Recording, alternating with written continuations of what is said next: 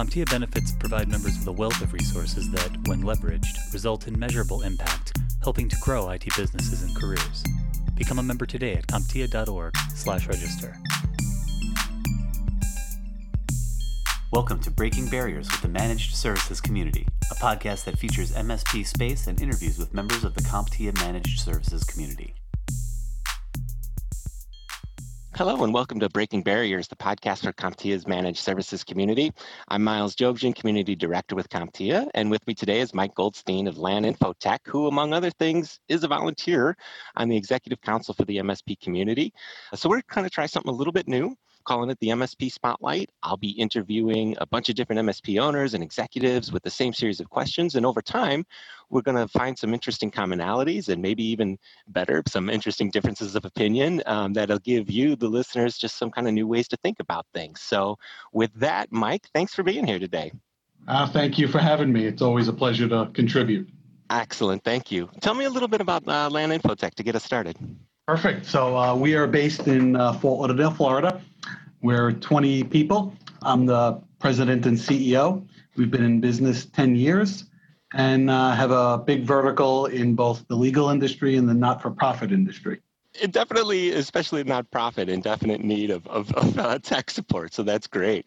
You know, kind of thinking back, what kind of brought you to start this company up? What brought you to bring LAN Infotech into life? So, uh, LAN Infotech uh, was an offshoot of another company I worked for. Um, about 28 years ago, I started up in uh, New York with a small, I guess we weren't called managed service providers then, but we were just a VAR. And we uh, grew that company from uh, four employees up to 65 across multiple cities. Moved down to Florida, and it was just the natural progression. I was traveling between Miami, uh, Raleigh, Washington, New York, New Jersey and really kind of fell in love with the South Florida community and realized that you know what we did in New York City was much different than what we might do in South Florida, what we might do in Raleigh. So it was uh, great to have an opportunity to start over. And uh, you know, Florida was just an interesting region. You know, we have clients as far south as Key West, you know, all the way up to Tallahassee, and a lot of international clients. That's interesting. You, you, you noted in a couple of things, and it sounds like maybe part of the move to Florida has to do with just some of your own values and how you'd like that to show up in your business. Is that something that is representative there? how does that kind of come through?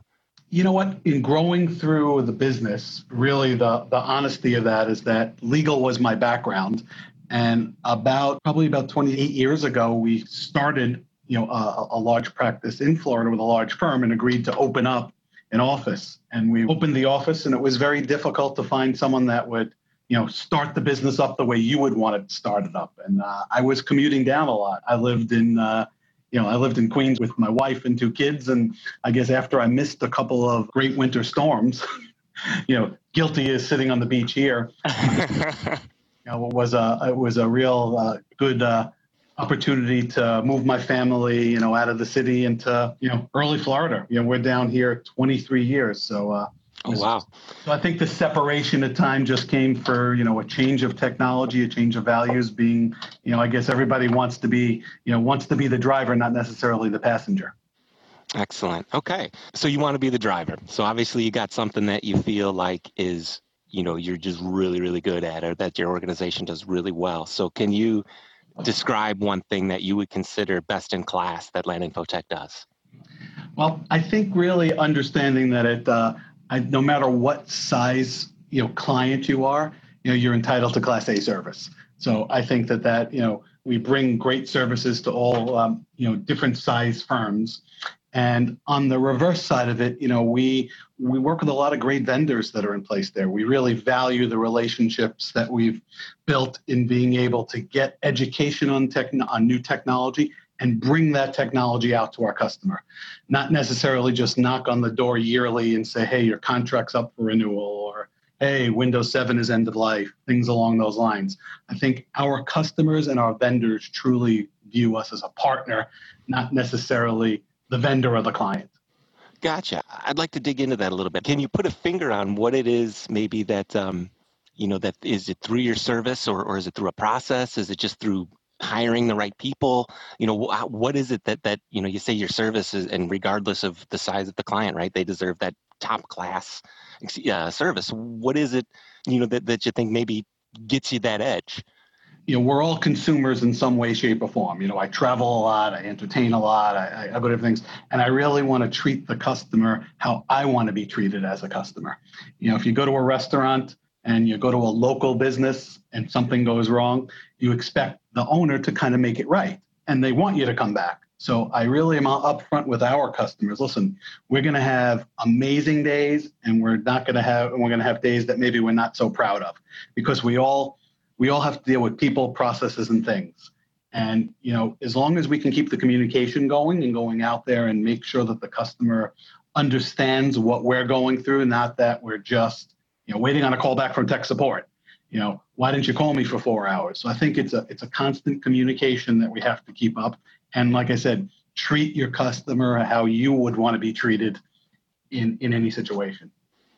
That's solid. That's good. So clearly, that's you know a message that's coming down through all 20 of your people, right? That they just have that that customer focus the whole time. Right, and you know the client really pay. The client really has another job to do.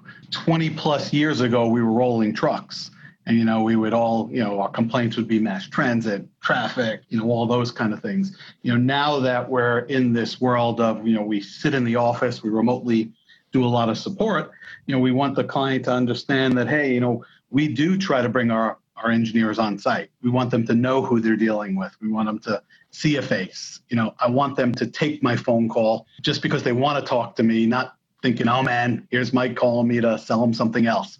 Like I said, that's why I think it's more of a relationship whether you're a two person client or a 2,000 seat client. Gotcha. It sounds like you can have a, a, a bevy of options to pick from for this question, but what is one of your favorite success stories that you've seen, be it an individual or a or a job or a vendor? You know, what what's something that that you've seen in your time that's just been like just blown you away?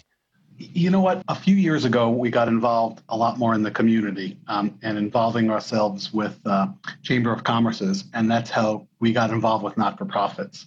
Probably it was four years ago we formed, formed a relationship with the, the Dan Marino Institute. Um, that uh, re-educates autistic children, and uh, we accepted an internship. I run the technology committee for the Fort Lauderdale Chamber. The institute contacted me to talk about how they can get some opportunities with the chamber. But in the end, um, we had uh, four uh, interns come in and work with us for uh, six months. Actually, it was four for five months. And you know, you don't know what to expect. You know, you have these um, uh, children with disabilities coming in to work into your office. I, uh, they they trained us. They brought in what's uh, a person to explain to us, you know, what the challenges were with working with these these students. And I got to tell you that we kind of all fell in love with them. You know, we put them through some training. We showed them all aspects of our MSP business. I'm a really big hockey fan, and I started uh, the first day. They told me that I had to give them uh, homework assignments. So I thought of something and uh, we gave them Office 365 accounts and instructions on how to get it set. And my homework assignment was for them to go home and watch the Florida Panthers hockey team. And I gave them three players that were my favorite players. And I said, you know what, why don't you watch hockey, get your account up and running. And when you get it up, email me if you see something interesting about any of these three players. I will tell you that my phone blew up that night the second day of the internship, the director called me and uh, asked me to come meet. And then in that meeting, she asked, Did you give them a homework assignment? And I said, Well, if it was a really good homework assignment, yes, I did give it to them. but if it was a bad one, it was my office admin. and she told me how ecstatic the parents were that the students took this to heart and they had this connection with hockey and during the rest of that season, you know, I would bring them things from the game. We'd explain different things to them. And, uh, you know, when the internship uh, was over, it was just one of those things where everybody was the day after everyone looked to see in the conference room where our students were. And it was just one of those great rewarding things to pass some information out to them, to work with them and, and, and see their eyes light up of the littlest things that were out there. And I got to share, you know, my passion of hockey and IT with them.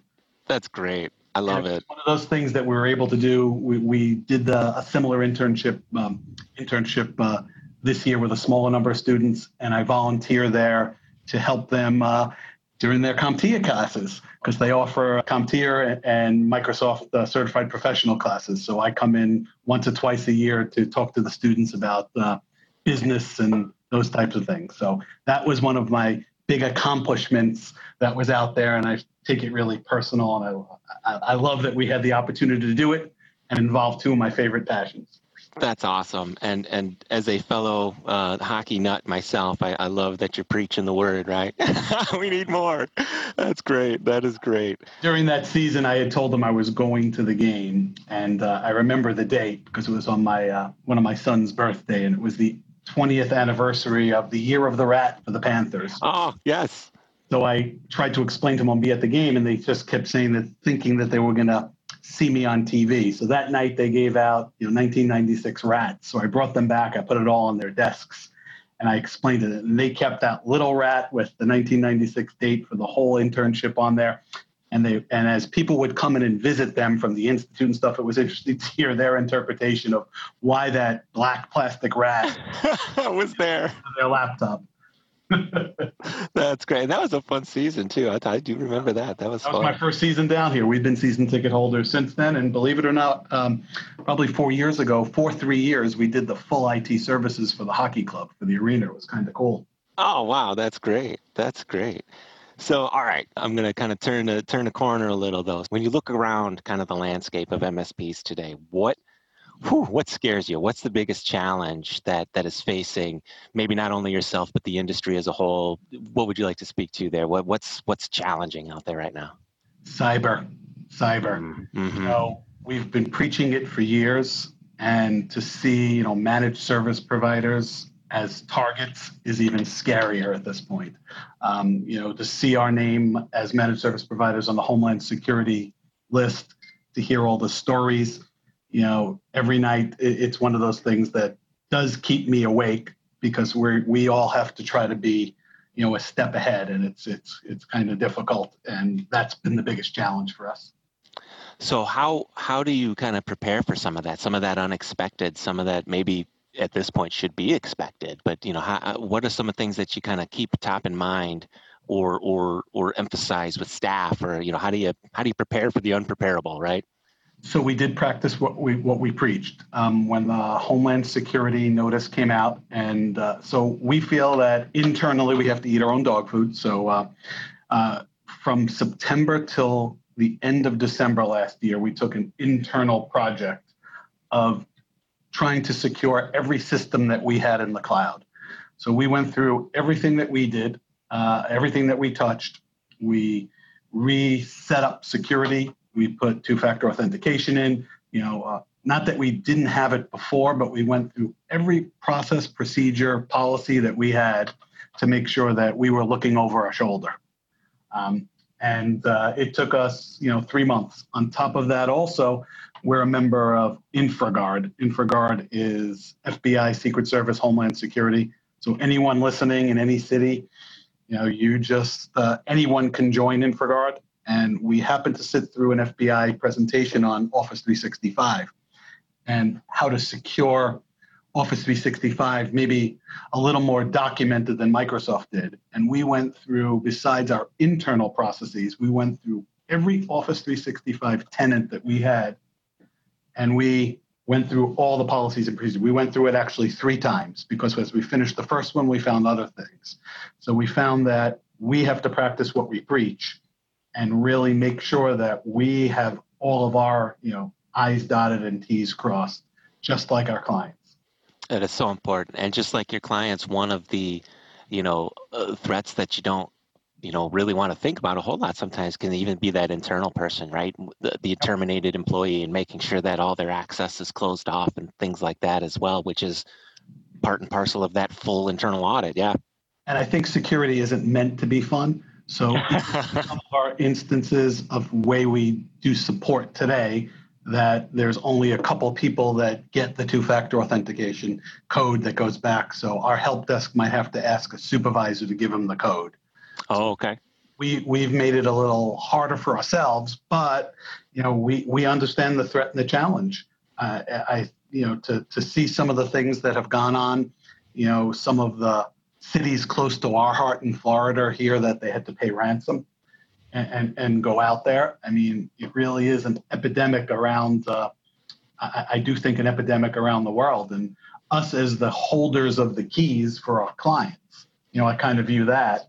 And the bad guys are definitely smart. You know, why try to go after a thousand people when I can hit 50 of them that have the keys to 10,000? Yep. Yep. So I think that we are definitely targets, and we have to, as business owners and managed service providers, we have to take that seriously and that's that's a, that's the biggest thing that we've been focusing on preaching. October is Cybersecurity Awareness Month. I have I, I just looked at my calendar. I have eight speaking engagements already that are set up with various organizations, people, events that we're doing because you know we really preach it.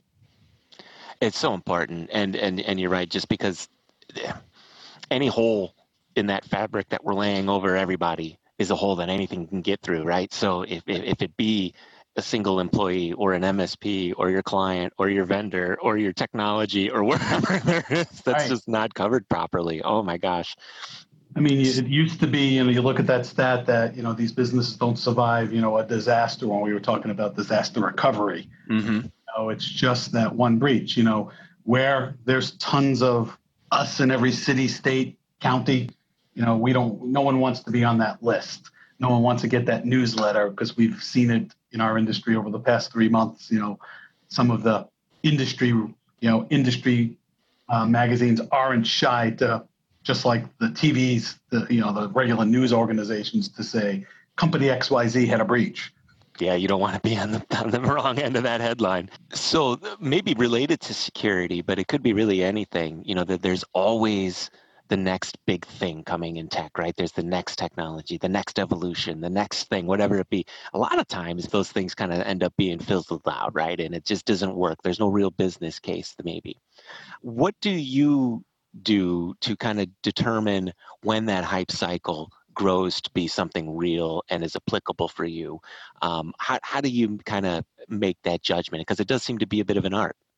It, it is. I think that the key thing is as a business owner, I have to be well informed, and I use you know organizations like CompTIA. Yeah, you have to read some you know vendor not vendor specific literature to look at the trends that go out there. Um, you know, ChannelCon, you got to be out there at events. You know, I, I go to Microsoft Inspire. I'm very involved with the channel company and their exchange events. I think that you have to be involved in industry events where you're talking to your peers to find out what they're what they're doing. And I think you know we're only as good as our network.